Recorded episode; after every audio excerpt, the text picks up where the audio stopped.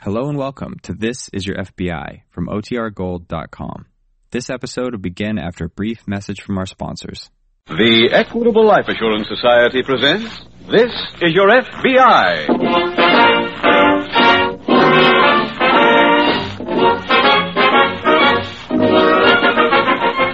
This is Your FBI, the official broadcast from the files of the Federal Bureau of Investigation. Presented as a public service by the Equitable Life Assurance Society of the United States and the Equitable Society's representative in your community.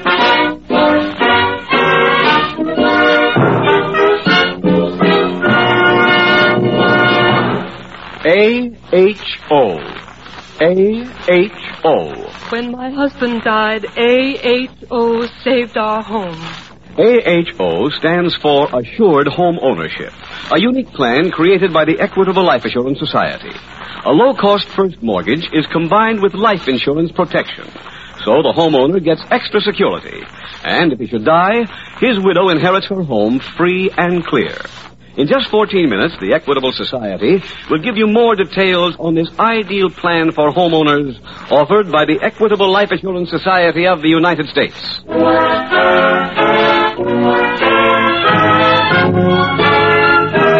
Tonight's FBI file The Tropical Shakedown.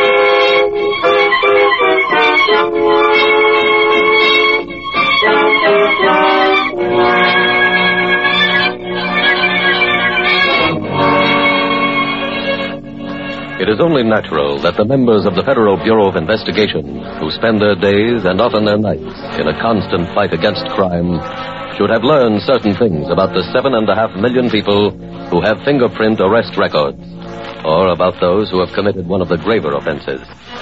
Those agents know, for instance, that there is no such thing as the typical criminal.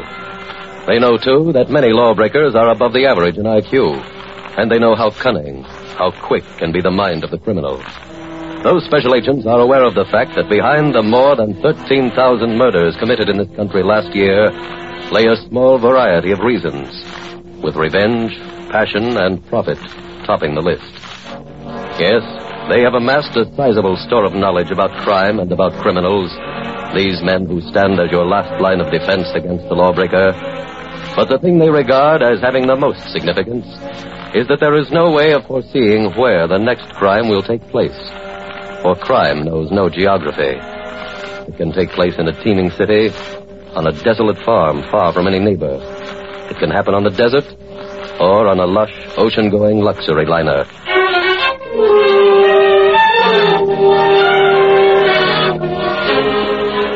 Tonight's file opens on the deck of the SS Honolulu Queen. It is late afternoon, and the Queen is just starting to pull out of the pier at Honolulu for the long trip across the Pacific.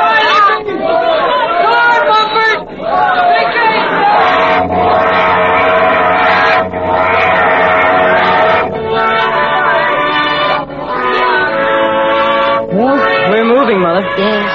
I can't say I feel sad about leaving Freddie's but we, we'd better throw the rest of these streamers. Oh, do you want some, Mother? No, thanks, dear. Yeah, here you are, madam. Have some of mine, if you like. No, thank you. How are you today, Arthur? Oh, hello, Judge.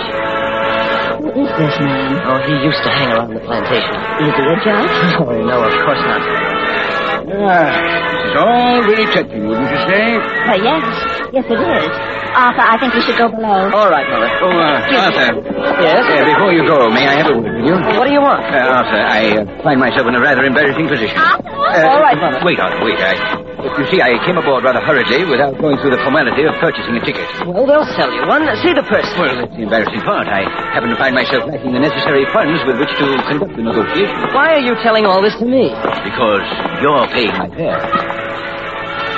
What? I have some convincing reasons why you should, son. I'll come down to your stateroom later and discuss them.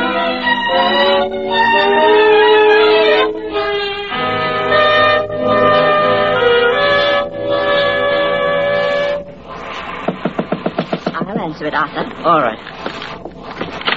Good evening, madam. What do you want? I'd like to speak to your son, if I may. My son is resting. But when I spoke to him on deck, Yes, he told me about your conversation, and under no condition will he pay your fare. Not even if I brought out Hmm. certain facts about your son? Facts that have to do with his army career? Oh, Come in. Well, thank you, madam. Thank you. Mother! Mother, why did you I bring... told her I wished to discuss your army career. Oh, uh, you see, I, I am aware of the fact that uh, certain authorities would appreciate knowing your whereabouts. Who told you that? You did, madam. What? Yes, you wrote those long letters to Arthur at the plantation. I never showed you any of Mother's letters. From time to time, there arose the opportunity for me to go through your room. You should have locked those letters up, son. Reading my letters was highly unethical. But they were most informative. In them, I read that Arthur was an army deserter, that you supplied money for him to come to Hawaii, that you got him a job at the plantation. Mother, he can't prove any of that. Young man, I was not bestowed the judicial title for nothing. I had each of those letters photostated. Well, just exactly what do you want? Madam, I'd appreciate your seeing the purchaser. Tell him I'm a close personal friend. Say that I came down to see you off and was uh, persuaded to stay aboard and make the trip with you. When you have completed that transaction, we can make the other arrangements. What other arrangements? Uh, pocket money, uh, social contracts, all the little amenities that befit a gentleman at sea.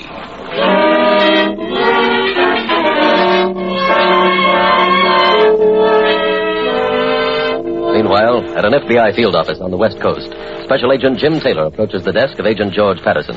George, Uh, yes, Jim. we just got a report in on the Arthur Madison desertion file. Madison, Madison, I don't think I know that one. Is that one of the files we got when Jefferson was transferred? That's right. I haven't had a chance to get through all of them yet. Oh. Well, this Arthur Madison is a wealthy widow's only son. When this peacetime draft came along, she tried to keep him out. How? Well, the first thing she tried was a fake medical record. It said the son had a very bad heart condition. Uh huh. When that didn't work, she sold everything she owned and put the money in a safe deposit box at the Forest Bank so she could claim hardship. She said if her son were drafted, she wouldn't have any means of support. Nice people. Well, no, none of her subterfuges worked, though, and finally her son was drafted. He was sent to an induction center and from there to a basic training camp. After about a month of that, he deserted. I assume the surveillance was set up at the mother's house. Yes, but he never appeared. How much do you know about the Madisons, Jim? Well, according to the psychiatrist who interviewed the boy when he was inducted and the officers who tried to train him, he's rather helpless without his mother, and she's the indulgent type. I see.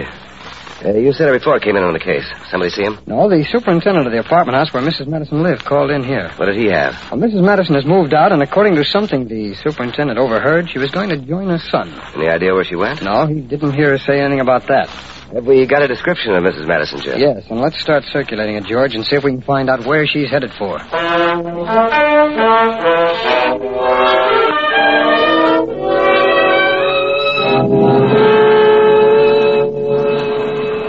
Here, let me wrap your feet, Arthur. Oh, Mother. That's what the blanket is for. I'm really Mm-hmm. not chilly, Mother. Now you know the way you take cold, dear. Mm-hmm. Mhm. Ah, good afternoon, Mrs. Madison.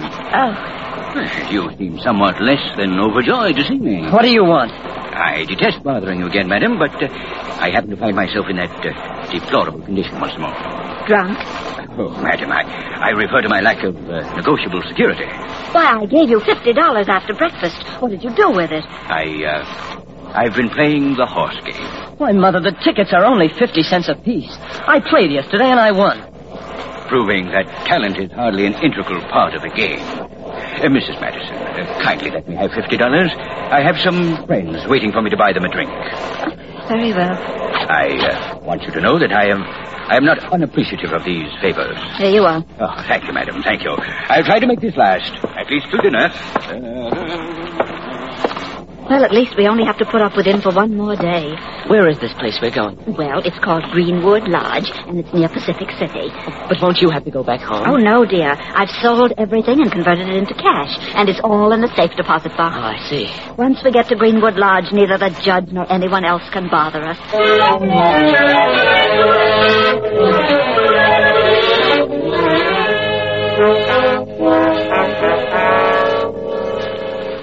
Uh, Jim, for a time this morning, I thought I was going to find out the Madison. Why, George, what happened? I had to go down near Fort Bradshaw on the Masterson case, and while I was there, I decided I'd try to follow Madison's trail from the time he deserted. Yeah? I got a lead at the fort that took me to the Hotel Dalton. Well, George, we knew he went there. I know I saw it in the file, but I got a little further than that. Oh, how? I went through the telephone slips at the hotel for the day that Madison checked in. Find anything? Yes, he made a long distance call. Oh, where to? A number here in town. I checked the number, and it was his mother's. I figured that he might have called her for money, so I went to the Western Union office. Anything there? Yes. Arthur Madison got a money order that day for $2,500. You did find something. But that's where the trail ended. Ah. Well, George, let's try to figure something out. Like what? Well, young Madison calls his mother. She sends him $2,500. Mm-hmm. Now, if he were coming home, he wouldn't need that much money. Right. Well, I think we have to assume that he used that money to travel quite a distance. Now, she's on her way to meet him. Oh, excuse me. Special Agent Taylor speaking. Yes, that's right. Are you sure? Or when? Well, thank you very much. Yes. Yes, that's a great help. Thanks again. Goodbye. That was the superintendent at Mrs. Madison's apartment house again. What did he have to say? He ran into a friend of Mrs. Madison's on the street a little while ago, and she told him that Mrs. Madison had gone to Hawaii. Well, George, let's get down to the radio room. Notify the Honolulu office.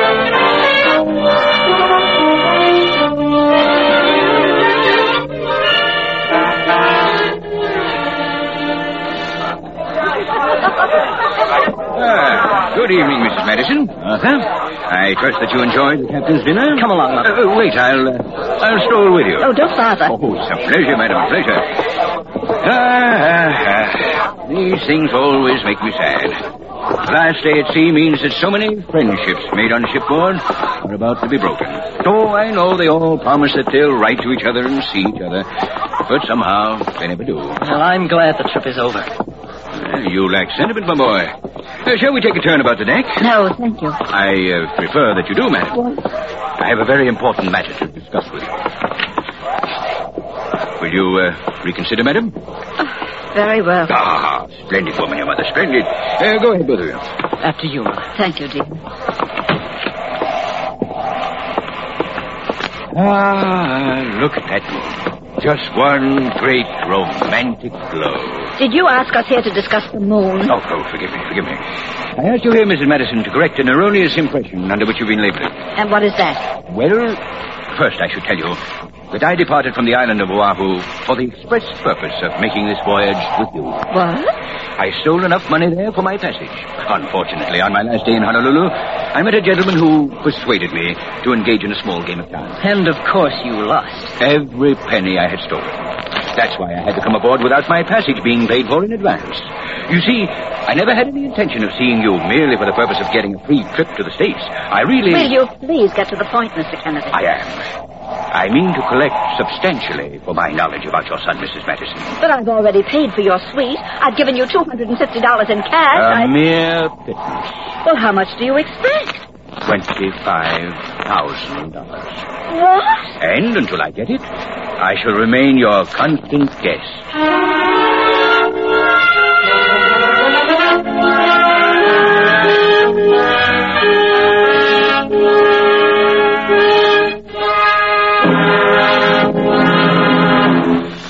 We will return in just a moment to tonight's file, which shows how your FBI protect American citizens and American homes. Now, a word about a plan which not only safeguards the homeowner during his lifetime, but also continues to protect his widow if he should die. Here's what happens. Good morning, Mrs. Remsen. Uh, I'm George Stafford. Oh, you're the representative of the Equitable Society who sold my husband his assured home ownership plan. Uh, right. Uh, here's the canceled mortgage on your home. And here's a check for $3,375 from the Equitable Society. That covers all the payments your husband made to reduce the principal of the mortgage. This woman's husband had an equitable, assured home ownership plan. The widow inherited a house that's hers free and clear. What's more, every dollar her husband previously paid to reduce the mortgage was returned to her. My husband always said the children and I would be well taken care of. Now, some other features of the Equitable Society's assured home ownership plan. First, there's the cash fund, which builds up in the owner's lifetime and which may be used whenever sickness or unemployment threaten home security. Second, this cash fund may be used to cancel the mortgage well ahead of schedule. Equitable Society records show that many 20 year mortgages have been completely paid off in just about 15 years. Finally, the mortgage interest is only 4%. And there's a liberal allowance to cover title search, lawyer's fees, and other closing costs. So, for many reasons, a man may consider himself lucky if his health, age, income, and the location of his home enable him to qualify for an equitable, assured home ownership plan, combining a low cost first mortgage with life insurance. For full information, see your Equitable Society representative or write care of this station to the Equitable Society. That's E Q U I T A B L E. The Equitable Life Assurance Society of the United States.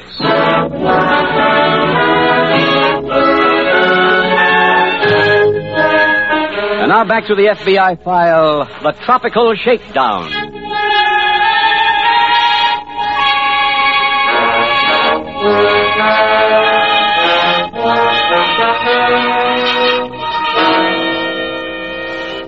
Extortion is an ancient crime. Payment or receipt of it was made a felony by Queen Elizabeth of England as far back as 1601. In those days, it was a tribute of money, corn, cattle, or household possessions exacted in the north of England and the south of Scotland by roving groups for protection from pillage. That was the 16th century.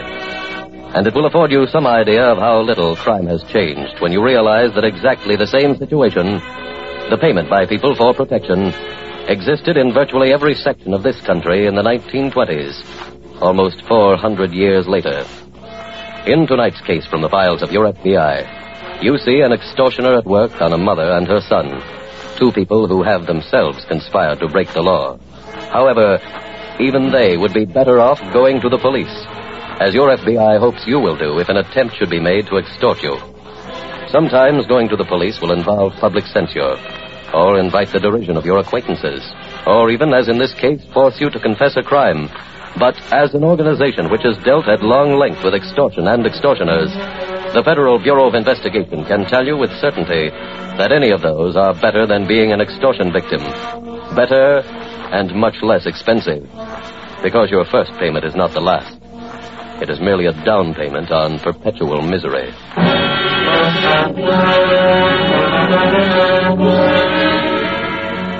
Tonight's file continues in the local FBI field office. George, this report just came in by radio from the Honolulu office. I Oh. located Mrs. Madison. She was staying at the Imperial Hotel. Was staying. Well, she and her son left there last week on the SS Honolulu Queen. Then all we have to do is meet the boat. Uh, the Honolulu Queen docked at 8 this morning. Oh, fine. I went down to the pier, though, and I talked to the purser. He confirmed the fact that Mrs. Madison and her son had been aboard.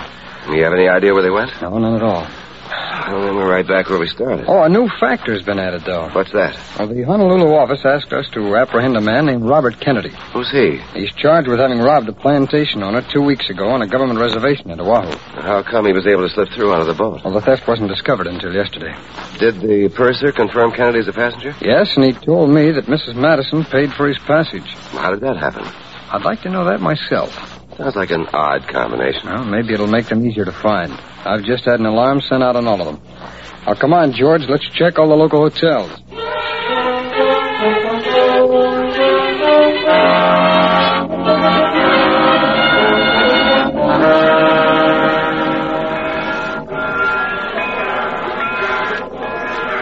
Mother! Oh, Arthur, dear, I'm so sorry. What for? Making you run so much. We'd better hurry on, dear. Oh. Yes, all right. Oh, is this our car? Yes, yes, come on. Oh, I, I'm breathless. Oh, I know you poor boy. Oh. Our compartment is right at this end. It's, it's all right. Here we are. After you. Thank you, dear. Ah. Oh, my, it's good to sit down. Oh, Mother. You know I hate to ride backwards. Oh, oh, I forgot, son. I'm sorry, dear. Uh-huh. yeah. I, I never thought I'd be able to pack and get over here on time. I couldn't help it, Arthur. It was necessary. Why? Well, I called you just as soon as I left the bank. What bank? The one where I had the safe deposit box. You see, I went there with Mr. Kennedy. Mother. You didn't give him that money, did you? Well, dear, when I went there with him, I didn't see any way out of it. Oh, Mother. But when we got to the section of the bank where the safe deposit boxes are, I asked Mr. Kennedy to wait while I went in. And after I emptied the box, I saw that there was another exit. That's when I left and called you. But what about Kennedy? Well, so far as I know, Arthur, he's still there waiting for me.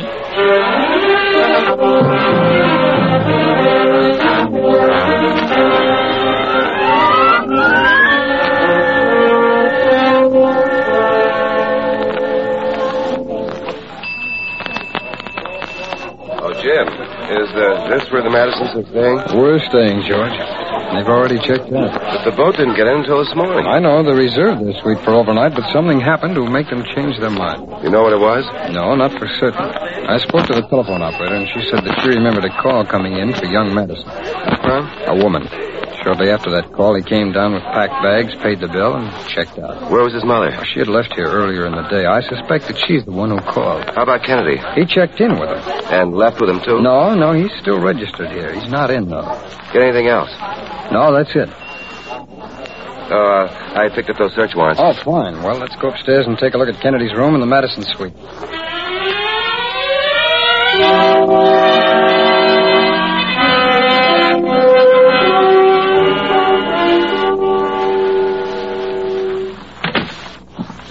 Kennedy travels light, doesn't he, Jim? Yeah. Hope we find more than that in the Madison suite. It's right down the hall, isn't it? Yes, George. It's uh, 411. 409. It's the next door on this side. Yeah. This is it. Uh, Here's the key, Jim. Oh, fine. Thanks. Go ahead, George. Right. Let's take this room first, huh? Okay. If we don't get anything in here, George, we'll each take a bedroom. Right.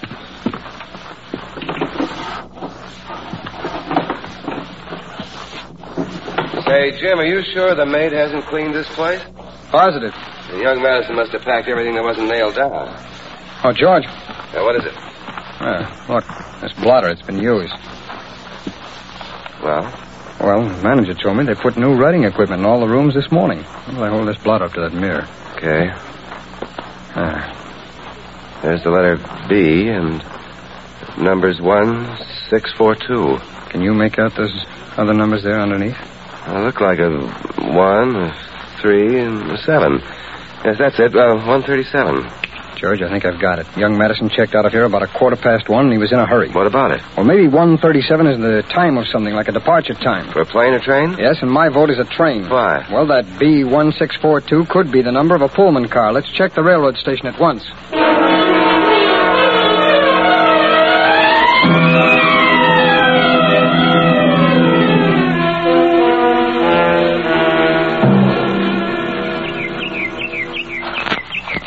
Mother, Yes, son. must I maintain this rigid a schedule? What do you mean, dear? Walks at a certain hour, vitamin pills at a certain Why, hour. you've been under a terrific strain, darling. You need building up. I know, Now, but now, now, Mother knows this, dear. Come into the cottage and take your nap. well, all right. But I'm warning you now. I won't sleep, Mother. No, Arthur. No, I mean it. Such a will of your own. Allow me, Mother. Thank you, darling. You're welcome. Greetings, greetings. What? What are you doing here? Well, to be truthful, madam, I found myself a trifle bored waiting for you at the bank, so I. Get out of here. Arthur, my boy, your mother and I can discuss this alone. Please be quiet. How did you know we were here? I took the liberty of going through your purse one day aboard ship. Found a letter from this hotel confirming your reservations. Why, you're no better than a common thief. Mrs. Madison, your character analysis is of no interest to me. I came here for my money. Well, I won't pay you a penny. Good for you, Mother. I don't want to seem ungentlemanly, Mrs. Madison, but you'll pay me, or your son goes to jail. Oh, no, I won't. Put up your hand. What? This is a challenge. Arthur, don't fight, please. Sorry, Mother, but I. Oh, Now, Mrs. Madison, shall I continue to strike him, or will you pay? You wanted to pay a thing, Mrs. Madison. Uh, just who are you? I'm a special agent of the FBI. the FBI. Yes, and I'm taking all three of you back to headquarters.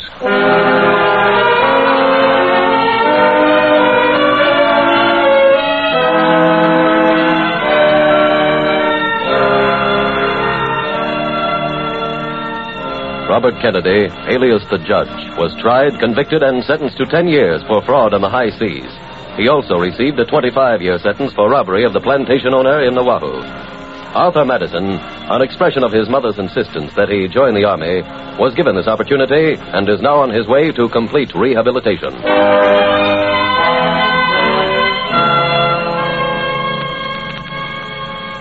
One of the things which enabled the two special agents in tonight's case to close the file so quickly was the close cooperation they received from the Honolulu FBI field office. This kind of cooperation has come to be a part of the workings of the Federal Bureau of Investigation, has given to every agent the warm feeling that he is never working alone but as part of a team, as part of a great organization which has been entrusted with more and more important work as the years have passed. A hundred years ago, Ralph Waldo Emerson wrote the line that read, An institution is but the lengthened shadow of one man. And never was that more true than in the case of your FBI. The real growth of the Federal Bureau of Investigation dates back to May 10th, 1924, exactly 25 years ago this week, when a young lawyer assumed the direction of the Corps of Federal Law Enforcement Officers. That young lawyer has made your FBI not only the greatest instrument for fighting crime in the history of the nation, but has also made the initials FBI synonymous in every quarter with the protection of the national security in time of peace as well as war. That young lawyer's name was and is J. Edgar Hoover. And we who are privileged to work with him take this opportunity to congratulate him on a quarter of a century of distinguished public service to his fellow citizens and to his country.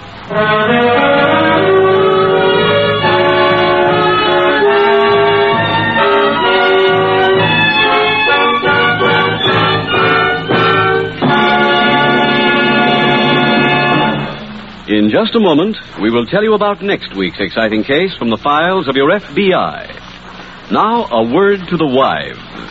Let's consider the Equitable Society's assured home ownership plan from the woman's point of view. While her husband lives, the home she lives in has extra protection from the plan's special cash fund, which can be used if sickness or unemployment threaten home security. If her husband dies, the mortgage is automatically canceled. For full information, see your Equitable Society representative or write care of this station to the Equitable Life Assurance Society of the United States.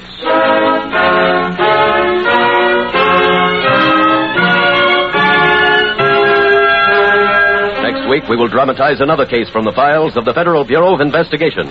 A factual account of an old time gangster's return to crime. Its subject, hijacking. Its title, Apprentice of Larceny. The incidents used in tonight's Equitable Life Assurance Society's broadcast are adapted from the files of the Federal Bureau of Investigation. However, all names used are fictitious, and any similarity thereof to the names of persons living or dead is accidental. Tonight, the music was composed and conducted by Frederick Steiner. The author was Jerry D. Lewis. Your narrator was William Woodson, and Special Agent Taylor was played by Stacey Harris. Others in the cast were Eleanor Audley, Bill Johnstone, Terry Kilburn, and Carlton Young. This is Your FBI is a Jerry Devine production. This is Larry Keating speaking for the Equitable Life Assurance Society of the United States and the Equitable Society's representative in your community, and inviting you to tune in again next week at this same time when the Equitable Life Assurance Society will bring you another thrilling story from the files of the Federal Bureau of Investigation. Apprentice of Larceny on This is Your FBI. This is ABC, the American Broadcasting Company.